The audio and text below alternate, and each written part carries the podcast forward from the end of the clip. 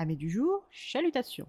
Pour les petits nouveaux, moi c'est Sekhmet et je vous souhaite la bienvenue dans mon podcast littéraire. Dans mon émission, je vais tenter trois fois par semaine de vous donner envie de découvrir des livres de tout poil, récents et moins récents. Alors, si ça vous tente, c'est par ici la suite.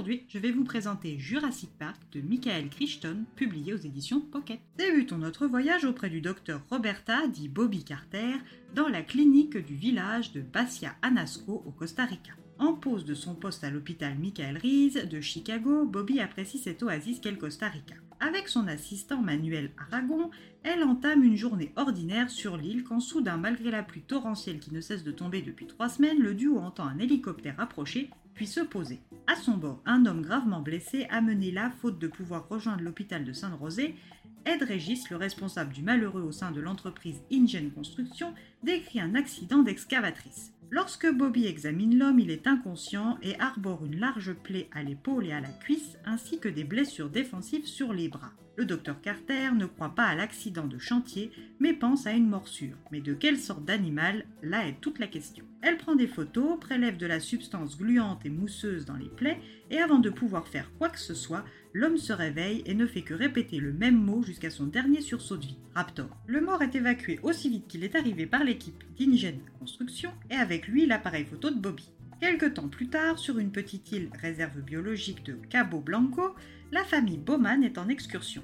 Mike et Helen ont emmené leur fille Christina, dit Tina, en balade pique-nique. Cette famille américaine aisée profite de leurs vacances quand soudain Tina partie explorer la plage seule se met à hurler. Mike conduit sa fille à l'hôpital de Punta Ronas où elle voit le docteur Cruz. La petite est en train de faire une réaction allergique aux morsures de lézard qu'elle a reçues. Une fois stabilisée et consciente, le docteur Cruz demande à la petite de décrire ses assaillants. Un mignon petit lézard vert se tenant à la verticale avec trois doigts de pied comme les oiseaux d'à peine 30 cm. L'accident de Tina n'est pas isolé et des similaires ont eu lieu à Vasquez et à Puerto Sotrero. Le docteur en biologie Martin Gutiérrez décide d'aller sur l'île voir de lui-même s'il ne s'agit pas d'une nouvelle espèce car le basilic ne correspond pas à la description de la petite Tina. Arrivé sur place, il trouve un singe hurleur avec un spécimen ou plutôt un demi-spécimen mâchouillé dans la gueule.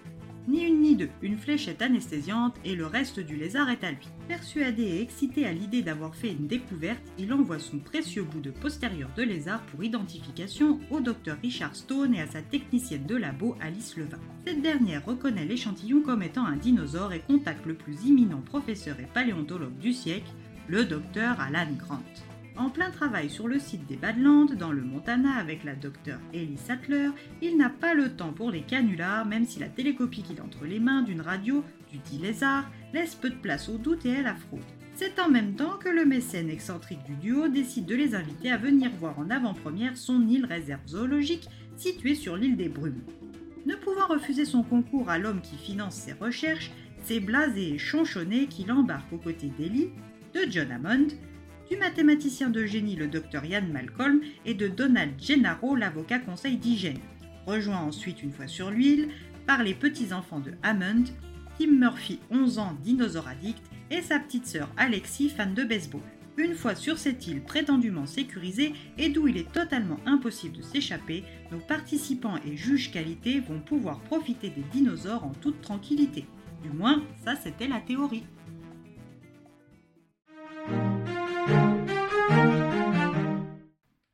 Thriller haletant. Quand on a vu le film de 1993 Jurassic Park de l'excellent Steven Spielberg, on se rend compte que le casting était juste parfait. Le docteur Sattler, c'est Laura Den, tout comme John Hammond, c'est Richard Attenborough, ou encore Sam Neill et le docteur Grant. Pour le docteur Ian Malcolm, seule la densité capillaire du talentueux Jeff Goldblum l'éloigne du personnage, mais en résumé, c'est l'équipe parfaite. Le livre est si visuel que je ne suis pas surprise de l'envie de Spielberg de l'adapter. Mais que vous ayez vu le film ou non, ce livre est une vraie pépite livresque. Il est fréquent dans les livres qui ont servi de base pour un film que la lecture soit une sorte de déjà-lu désagréable où on a l'impression de tout savoir. Eh bien, je vous assure qu'avec ce livre, ça n'est absolument pas le cas. Il vous reste pas mal de choses à découvrir sur le parc du Jurassique de l'excentrique John Hammond. Et bien voilà, j'en ai fini pour aujourd'hui. J'espère que cet épisode vous aura plu et vous aura donné des nouvelles idées de lecture. Si vous souhaitez découvrir d'autres petits bonbons littéraires tout droit sortis de ma bibliothèque, je vous retrouve le samedi 13 mai prochain pour un nouvel épisode. Et si d'ici là je vous manque de trop, vous connaissez le chemin sur Instagram, at les lectures de Sekhmet. Sur ce, chalut les amis et à la prochaine!